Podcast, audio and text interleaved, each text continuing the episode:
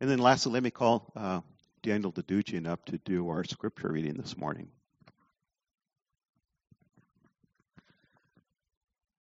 Hello, everyone. Uh, today I'll be reading from Acts 10, verses 1 through 48. All of it. If you are following along in the Pew Bibles, please turn to page 918.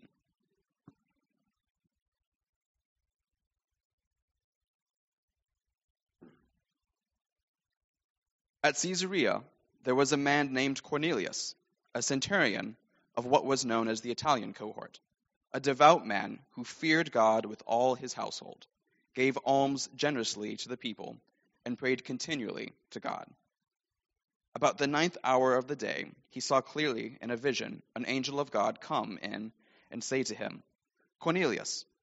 And he stared at him in terror and said, What is it, Lord? And he said to him, Your prayers and your alms have ascended as a memorial before God.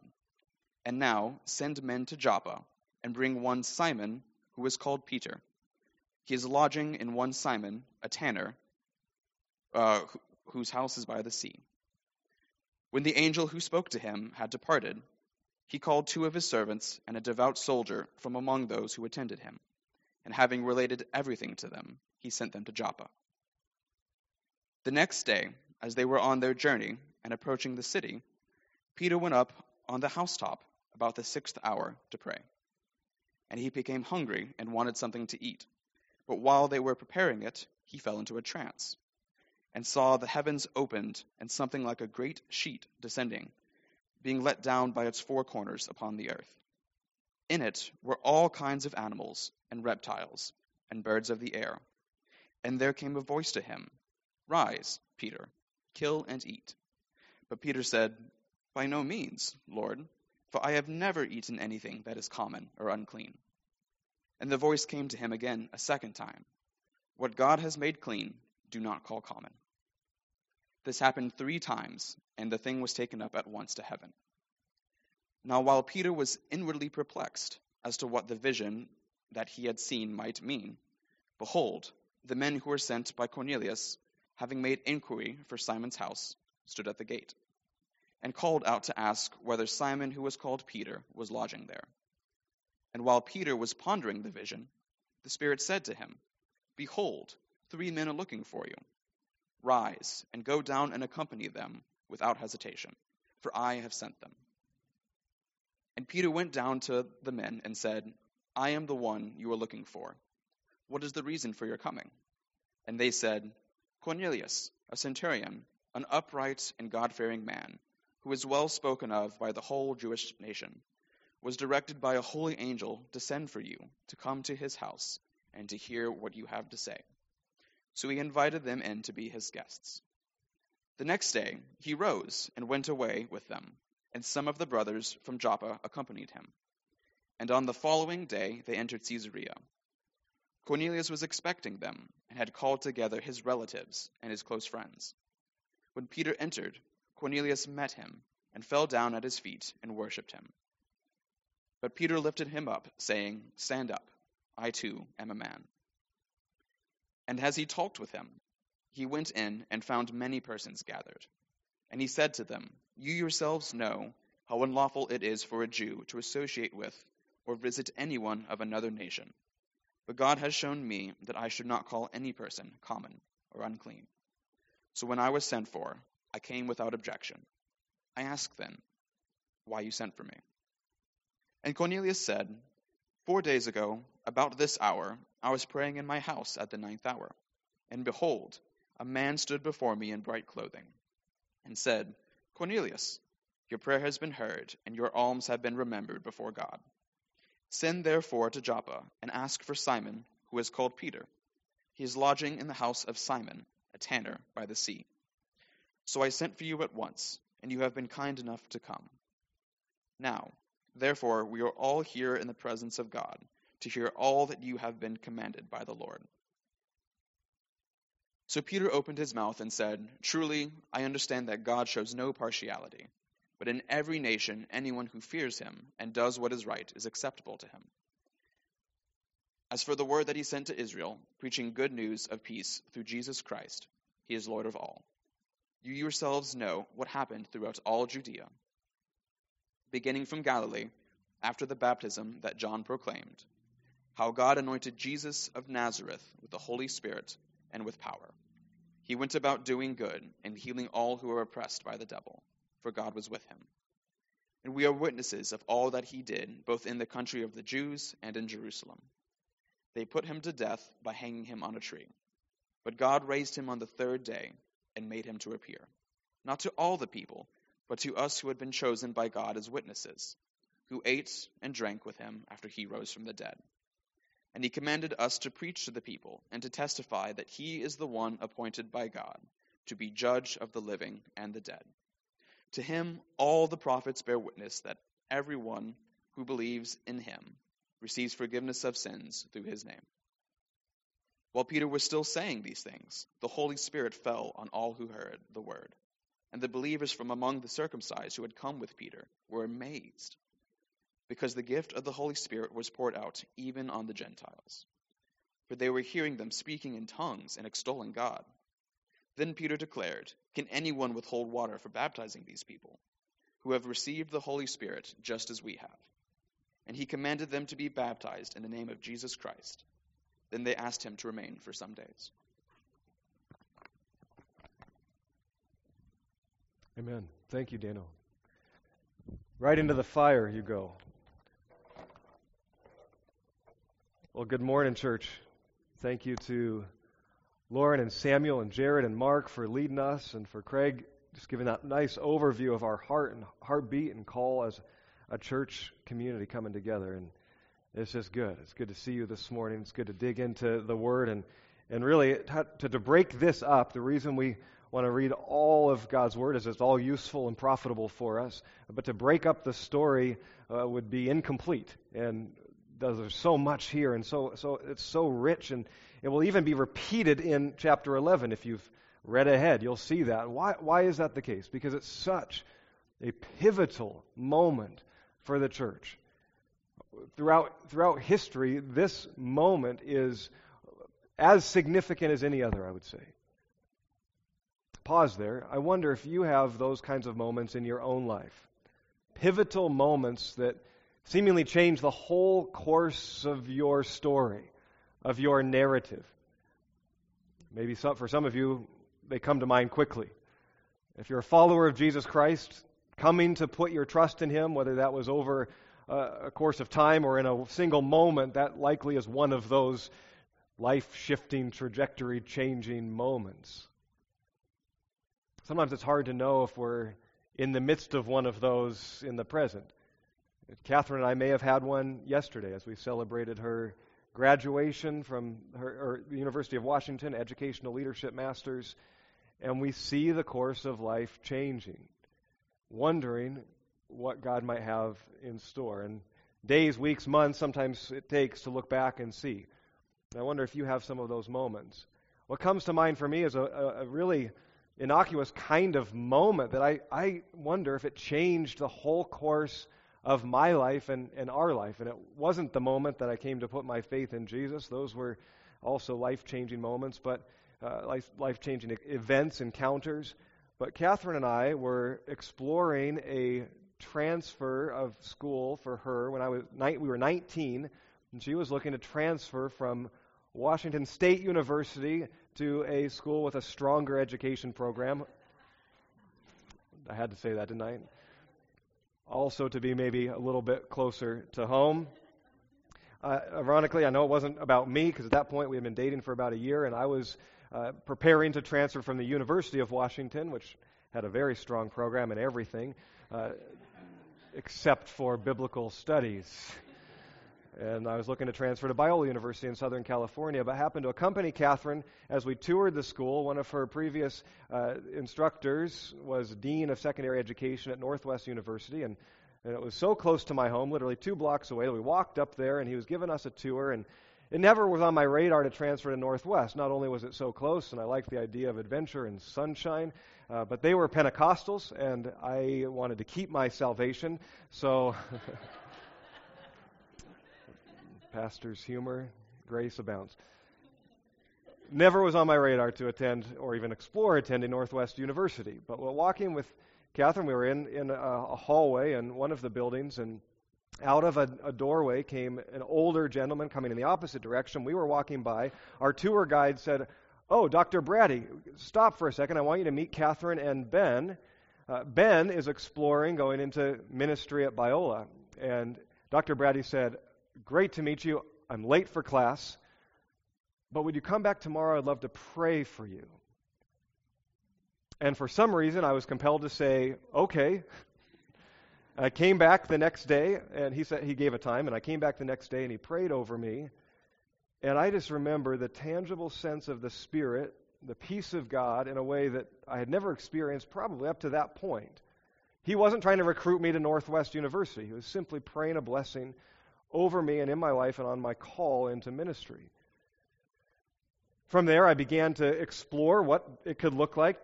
You know, if the Spirit of God dwells even amongst the Pentecostals, two blocks away from my home, could it possibly be that God would have me go to school here? It wasn't a sign from heaven, and took many more confirmations along the way. Apparently, I was slow to get the message that Dr. Brady, not recruiting me, but the Holy Spirit was, that I was intended to be at Northwest University. I could quickly connect dots and say, well, I guess I'm supposed to stay home, save a little bit of money. Uh, maybe this thing with Catherine is serious. Uh, but what I didn't know was a month into my first semester at Northwest, I was introduced by my youth pastor. I was at Westminster Chapel at the time, and my youth pastor introduced me to a man named Tom Osborne, who was the pastor at Union Hill Church.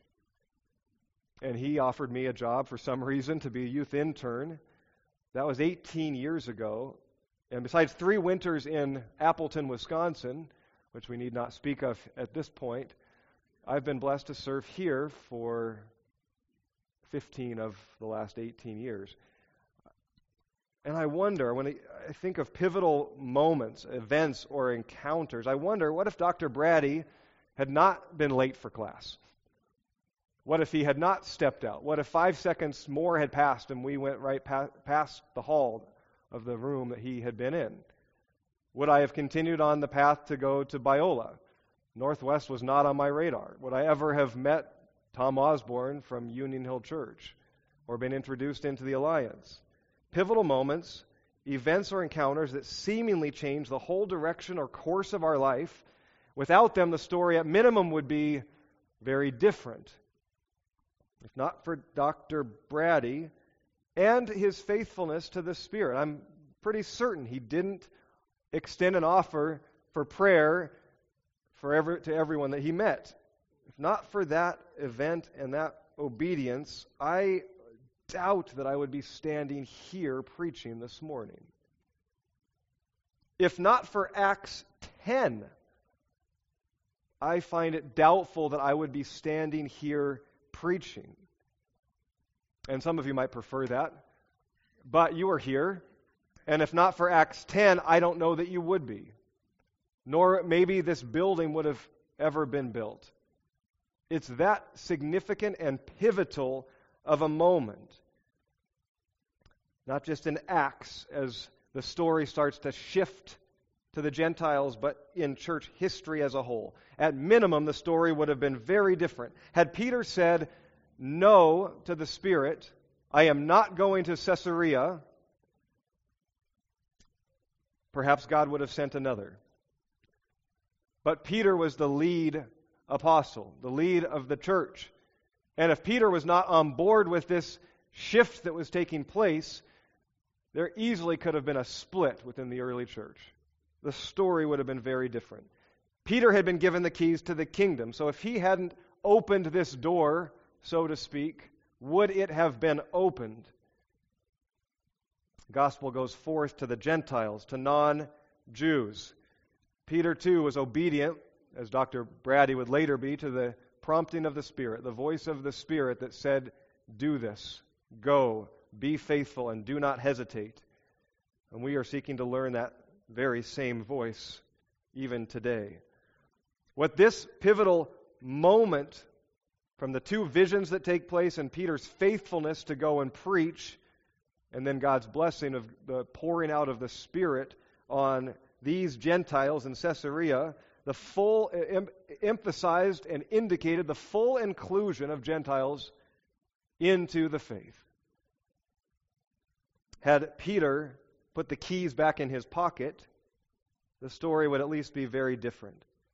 I'm wondering if it would be different for all Gentiles, all non Jews, which is most of those of us gathered in the room today. Would the gospel have gone out in power to the ends of the earth? And from Jerusalem, Redmond, Washington is the ends of the earth.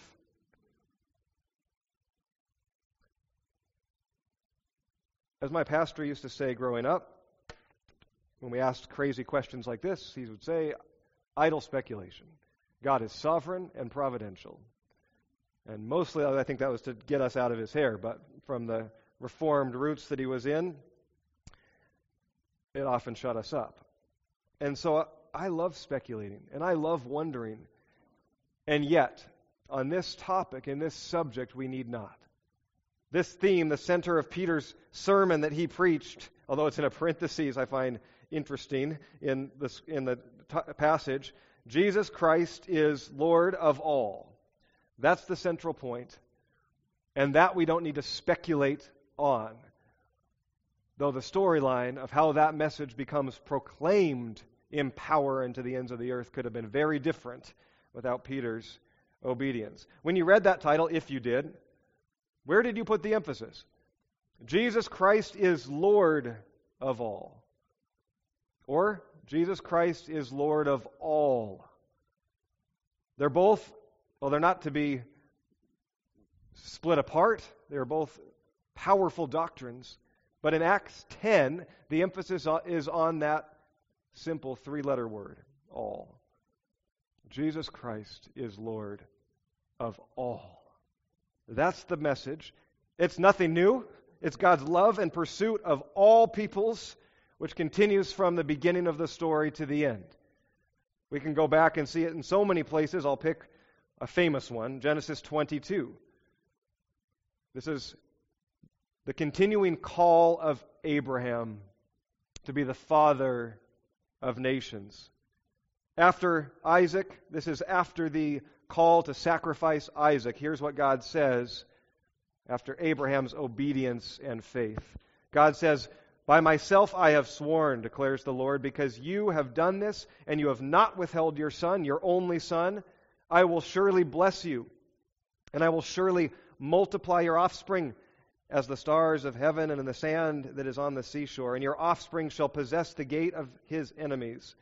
And in your offspring shall all the nations of the earth be blessed, because you have obeyed my voice. God gives this radical revelation of his heart for all peoples, for all nations, from the beginning of the story, though he has a special call upon Abraham and the people of Israel. In your offspring shall all the nations of the earth be blessed. Ultimately, Jesus would be the offspring, the seed of Abraham. Through Isaac, Jacob, Judah, the tribe of Judah, the descendant of King David himself, would Jesus come, and through Jesus, that seed, all the nations of the earth will be blessed. Jesus would clearly come and preach consistently that message for all who believe. Whosoever believes, for all who are weary and come to me, for all who are thirsty. All, all, all, whosoever. He would give the commission some of his final words that we famously know. Matthew 28 19. Go therefore and make disciples of all nations. And you know the rest. So, Peter should have been expecting this. Should he not have been expecting the call to all? But he still seemed to have blind spots that needed to be revealed. Peter seemed to still have walls of discrimination that needed to be broken down.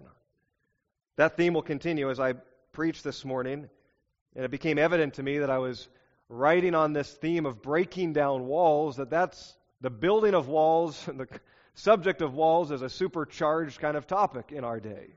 All I know is that Jesus was and still is in the business of breaking walls down.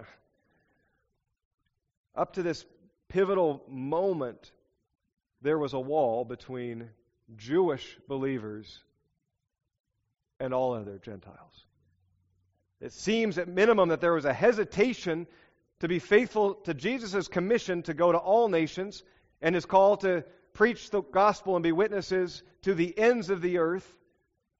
Because up to this point, about, about 10 years has now passed since Pentecost, and though Philip and others have been scattered through persecution, and Philip has gone preaching even into Samaria, and by following the Spirit to reach the Ethiopian eunuch, a Gentile, but it seems as a whole the church has not been faithful.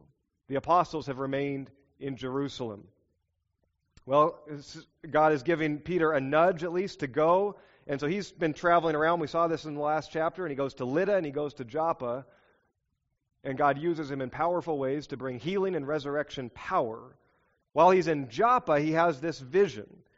And without this vision and the Holy Spirit's instruction, Peter was not on his way 30 miles north to Caesarea. Caesarea was the Roman capital of Judea. While Jerusalem was the Jewish capital of the region, Romans had rule. And Caesarea on the sea, on the Mediterranean, was a seaport and a vibrant, bustling city and was the Roman capital. So for Jews, they saw Caesarea representing Roman oppression and Roman rule. They had a nickname for it, the daughter of Edom, a place of ungodliness and all that is unthinkable. The Jew would not live in Caesarea, and they would do all they could to avoid it altogether. Peter was not on his way to visit the church of Caesarea, but the Holy Spirit had other plans. Jesus Lord of all, was about to be preached in power by Peter. And what we see is a theme that continues through Acts. It's fitting that the gospel comes in power and the Spirit is poured out in fullness in Caesarea, a place that is least likely, as is consistently the case. To the gospel comes in power to the last and the lost and the least, as it always does. And Peter will now become a preacher of Jesus, Lord of all, a sermon that he should have been preaching faithfully, but hasn't up to this point because of the walls of separation and division that remained. But God had broken down those walls. Clearly in his story and clearly through the ministry of Jesus, the walls of division and separation were broken. And if his words and commission weren't enough, the picture that was given at his crucifixion, when the veil in the temple was torn should have been a clear symbolic freedom for all who would come to God. That innermost part of the temple was divided by this gigantic curtain, four inches thick. And when Jesus died and breathed his last upon the cross, that curtain tore from top to bottom, as if two hands came and grabbed the two top corners and just rent it apart. What God was showing was the sacrifice once and for all was acceptable. No longer would blood need to be shed, no longer would priests need to be mediating to come into the presence of God and be seen as holy. It is done. Jesus is the final sacrifice. It has been accepted. The veil is torn. But what that tearing meant, God was breaking down walls, He was breaking down barriers, even ones that for a time He had set up to pour out his favor upon the Jewish people. That time is over. All who come now have access to the presence of God, the forgiveness of God, the mercy seat of God. But for whatever reason, and I think it was because it was deeply ingrained in the hearts of the Jews, they grew up with those dividing walls. They grew up distanced and separated. And they still needed this wall broken down. They still needed to see clearly. Peter needed his eyes open. This would become one of the hallmark messages that Paul would proclaim again and again. That wall has been broken down. There is no division, there is no separation. He says famously in Galatians chapter 3, verse 28. I was born on March 28th. This was a birthday verse for me. There is neither Jew nor Greek. There is neither slave nor free. There is no male and female. For you are all one in Christ Jesus. And if you are Christ's, then you are Abraham's offspring, heirs according to the promise. That would have been a, a, more shocking, bold statement than this other there's no neither there's no division between Jew and Greek, male or female, slave or free. To say that they are one with as descendants of Abraham. We both claim that lineage, even if you can't trace it because of Jesus Christ. That was a powerful statement. But apparently, Peter needed this reminder, like we all do at times, that the ground is level at the foot of the cross. No one comes on higher footing. And Peter needed his eyes open still, even to his own blind spots. Jesus, Lord of all. And that message isn't primarily to open our eyes to others, to the lost, the last, and the least. That message is primarily to open our eyes to ourselves as last, lost, and least. That Jesus Christ has come for all, He's come for me.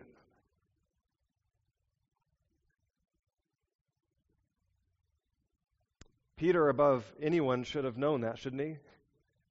After all that he had seen and experienced, after rejecting Jesus and being pursued by him, after denying him and being restored by him, if anyone was less deserving, Peter should have known it was him. But God not only restored him and rebuilt him, but commissioned him yet again to lead the church. And Peter still needed to have his eyes open. God was still after his heart, this time through his stomach, as is often the case. While he was hungry and waiting for lunch, God gave him this vision and showed him all kinds of food. All kinds. So, the things that were unclean previously that he had never touched or eaten in his life bacon and sausage and shrimp and lobster the Golden Corral buffet being laid out before him. Salivate. Oh, no, not Peter. Repudiate. He says, Surely not. By no means. Lord, I've never eaten anything unclean in my life. We have to get at the heart of this, and it's difficult for many of us who didn't grow up with strict dietary religious regulations, though some of you have other reasons for strict dietary restrictions. But to get at the heart of this, what Peter was Peter's kosher diet, along with the Jews, was essentially part of their identity. It was not just a religious obedience; it was part of who they were, what it meant to be Jewish. It was one of the few laws that they could know they kept in perfection. When, when so many of the ceremonial laws and regulations throughout Scripture were fuzzy or easily broken accidentally, ceremonial cleanliness. There were so many ways to become unclean and then methods of purification that your whole life was a cycle of becoming unclean and then being cleansed and offering sacrifices. Laws like keeping the Sabbath were fuzzy. Did I fully keep the Sabbath this day? Did I do the right amount of work? And they, the, the Jews wrote an incredible amount of extra regulations in the Talmud so you knew exactly whether you could keep you honored the Sabbath that day. But what about honoring father and mother? Did you do that today perfectly? There was a reason for the sacrificial system so you could bring an offering in your place saying, I know where I have sinned. I know there's areas that I don't even know if I've sinned, and I want to be right with God. And that was the whole rhythm of their life. But in this one, this one, Peter and his fellow Jews would have said, We've done this one perfectly. When you grow up in a kosher household and you never eat a meal in your life with a non Jew, you don't accidentally eat bacon or a crab or a snake. It doesn't jump onto your plate. So here's one, one area that Peter is saying, In this I have been perfect my whole life. And Jesus, Jesus now you are saying this means nothing. get at the heart and the identity of what that would have felt like for Peter. Peter didn't see this as a blessing. I've heard this sermon preached like, hey, Peter, you're going to eat bacon now. And Peter probably didn't need to acquire a taste for bacon, but I bet it tasted awful to him. This didn't feel like something that was being added to Peter or given to Peter. It felt like something that was being stripped away. Part of his identity, that it was what it meant to be him, was gone. Peter's identity, at least in part, was still in his religion. He had been delivered by Jesus, but he was being delivered by Jesus. He'd been converted, but he was still being converted out of his religion to a relationship with the living God. And Peter walks out of this encounter broken, humbled, more in tune with the heart of God, and yet this would continue to be a battle for him that he would wrestle with in the years ahead. Because his identity was so tied to it. And it's ironic that he and his fellow Jewish Christians, they believed they were doing right by keeping kosher. They believed they were still honoring God, when in fact, that identity, which became an idolatry, was keeping them from full obedience to Jesus and the commission to go and preach to the ends of the earth, to all nations. It's hard to share the gospel with someone that you will not sit down at a table and eat with. Almost impossible. Because that dividing wall remains. Let's speak of freedom and life and yet I will not break bread with you or come into your home. That doesn't work. But they were blinders for the Jews because they had been commissioned to live this way, and it's all they had known. Jesus and God was breaking down these walls. Not just the wall of the temple and access, but the walls of division between peoples. The walls in Peter's own heart were being broken down. Again, Paul would famously write of this in Ephesians chapter 2, verse 11 and following, about this wall being broken down. Now, he's writing to Ephesus, to Gentile believers, a church that he planted. We'll see it in the coming chapters. But he writes this Therefore, remember, you Gentiles, you were, were Gentiles in the flesh, called the uncircumcision by what is called the circumcision, basically a derogatory term. You're lesser, you're other than. But remember that you were at that time separated from Christ. You were alienated from the commonwealth of Israel. You were strangers to the covenants of the promise, having no hope, and you were without God in the world. But now, but now, in Christ Jesus, you who once were far off have been brought near by the blood of Christ. For he himself is our peace, who has made us both one and has broken down in his flesh the dividing wall of hostility he abolished the law of commandments expressed in ordinances, that he might create in himself one new man in place of the two, so making peace, and that he might reconcile us both to God in one body through the cross, thereby killing the hostility. The veil has been torn. I said Paul would continue to hammer on this theme of unity, and we could go to many other places. Now, Peter, if if charged by Paul of his dividing wall of hostility, he probably would have said, Hostile? Whoa, whoa, whoa. Way too harsh. We're not hostile toward Gentiles. We see God's love. We're just holier than they are.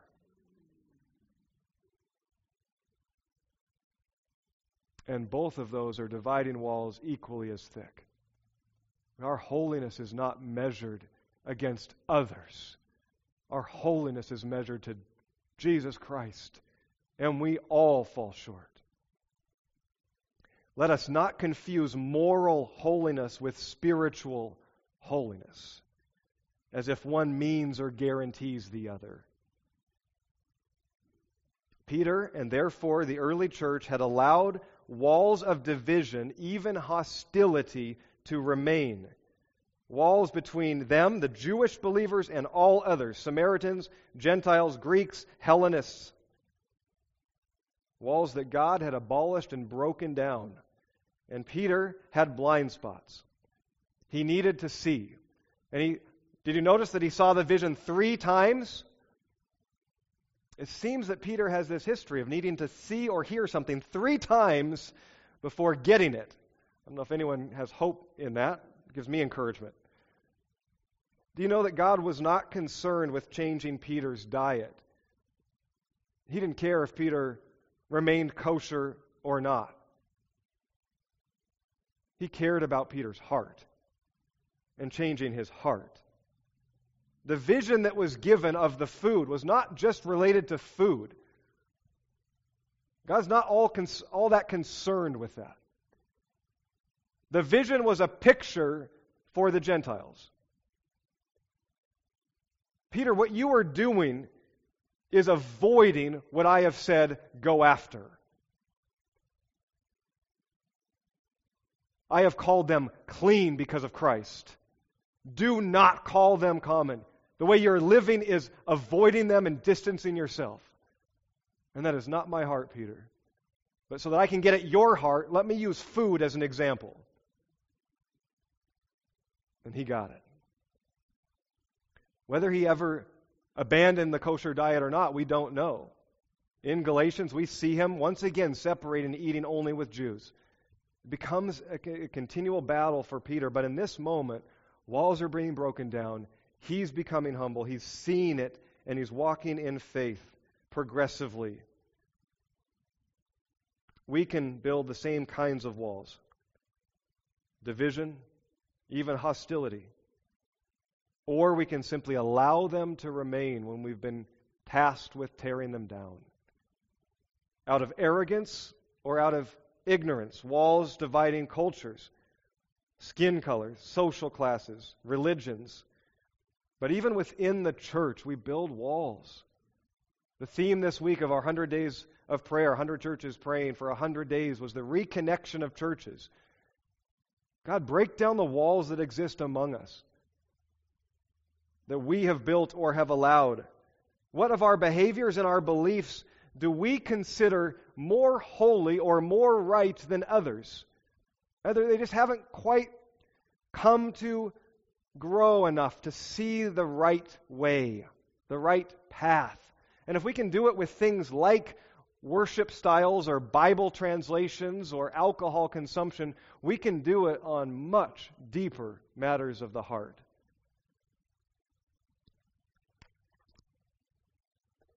building dividing walls between us and them. Be that believers or lost people. We can build, rather than building equity, we can fuel hostility. And pride is so subtle, it blinds us. Often others see it when we don't. So, for me to ask you, so where is your pride? A foolish question. Where, is, where are your blind spots, especially in these areas? There's a reason they're called blind spots. So here's a different question How are you trying to make others be more like you rather than more like Jesus? Because it would just be easier if they behaved like you and looked like you it would just be a whole lot easier. We could get along. Until this very pivotal moment in the church, to become a Christian, you had to first become a Jew. You had to first become, if you were male, circumcised. You had to begin eating kosher. You had to start following the Sabbath. After all, Jesus was the Jewish Messiah. So, therefore, to receive him, and all can receive him, but you must go first through that door of conversion to Judaism. And this became a dividing line even within the church. Praise God that Peter is faithful and responds and opens this door, even as he's coming to wrestle with it himself.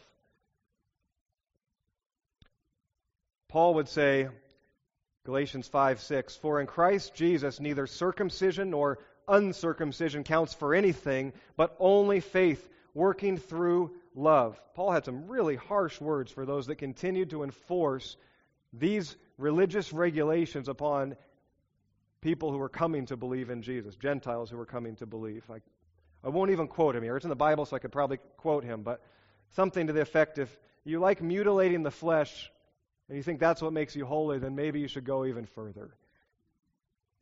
Peter would still continue to struggle with this, but he, in this moment, he continues. He's starting to learn, and these walls are starting to be broken down. And apparently, that should give us a reminder and a hope that this is hard to learn, that pride is hard to be completely broken. That we build walls, God tears them down. We rebuild them, God tear them down. And this simple moment that seems like we just passed through it, especially in reading 48 verses this morning, Peter invites them into his house. We almost don't catch that, but that is a huge gospel moment. Until then, it would have, there would have been a division at the door. You're Gentiles, you are not welcome. But he is now seen, and he said, God is opening my eyes. Come in. And it doesn't say what happened, but you've got to assume that they are eating together. Whether Peter is ready to try bacon or not, we don't know. But he's eating with them, and the next day he travels with them, and it takes him two days. It's a lot of meals. Well, in that culture, they may have had one meal a day, so it's at least a couple. But they ate together he was hospitable. It's a huge gospel win and gospel moment. And then the sermon that he preaches is wall breaking. Peter's pre- don't miss this. Peter is preached in boldness and power with incredible effect. Thousands coming to put their faith in Jesus after he stands up and preaches. But this may have been his most significant sermon. And it may have been his most difficult one. You can almost hear his own wrestling and his own walls and pride being broken as he is preaching, as he is working it out. Verse 34 and following, when he opens his mouth, he says, Truly, I understand. It's almost like now I see. I was blind, but now I see. God shows no partiality. Almost a confession in that. I've been living with partiality. But in his presence and his proclamation with these Gentile believers in Caesarea, some of the least likely, he's proclaiming that that wall is being broken down. In every nation, anyone who fears him is acceptable to him. Anyone who is pursuing him, the door is open. Door through Jesus. He'll clearly say, verse 36, Jesus is Lord of all, the central point that he ha- hammers. To him, verse 43, all the prophets bear witness that everyone who believes will receive forgiveness through his name. You hear that processing. It is now open to all. And his sermon gets cut off, just like other famous sermons, by the Holy Spirit. That's enough. I'm going to fall upon you. And Holy Spirit, you are welcome at any point to do that, even in my introductions. The Holy Spirit cut him off and poured out. And the language is very similar to the first Pentecost. Luke is, I think, very clear that the, the sec, this second mini Pentecost has come to the Gentiles. They didn't need to become Jews. Everything that we experience has now been poured out upon them. Is there anything that they can't experience? Should they not be fully baptized now? They are one with us. That's the picture. God confirms it. Thankfully, there were six others. We find that out in next, the next chapter that Peter brought with him to be witnesses so that when he went back, when he goes back and tells the rest of the church, the apostles, of what happened, it's not just, well, Peter, yeah, okay, we trust you, but, you know, you don't have the best track record, so now there's six other men going, we saw it, we were there. The Spirit was poured out in power just as He came to us on the first Pentecost, to the Gentiles. And they go, okay, the door has been opened to the Gentiles. If Peter needed to see his blind spots and his pride is it possible that we do? If I ask you, where are the walls that you have built or the walls that you have allowed? You'd probably respond like I would. I, I haven't built any walls. I have no hostility. You'd be right in line with Peter. Where are our blind spots? Where are the walls that we have built at the edge of the church parking lot, between churches, around our heart, to our neighbors, if you want to do a little exercise, I was convicted this week, so I'm with you in this. take out a piece of paper, and I know all of you are, have a piece of paper because you're taking notes, but if you have a, a place where you can draw your house or a square for your apartment, go ahead, draw that in, however, however big you think your house is. Draw your four closest neighbors. Squares or circles, let's not get too intense here, just a square. So if you're in a, a hallway apartment or a dorm, you have to be creative where, that, where, that, where that doorway is. But who are the four closest neighbors in proximity to your current home? And if you're in a traditional neighborhood, which is probably only a few of us, but if you are, it would be a house across, a house behind, even if their door, your doors don't face, maybe they're, they're right there on the backyard, or two houses on either side. It shouldn't be a hard picture. You should probably be done drawing unless you're scrambling for a piece of paper. Can you write the names of everyone who lives in those homes? Kids included.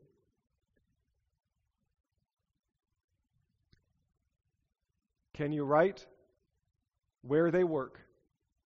Or if they're retired, where they worked for their career? Can you write what their faith is if they have faith?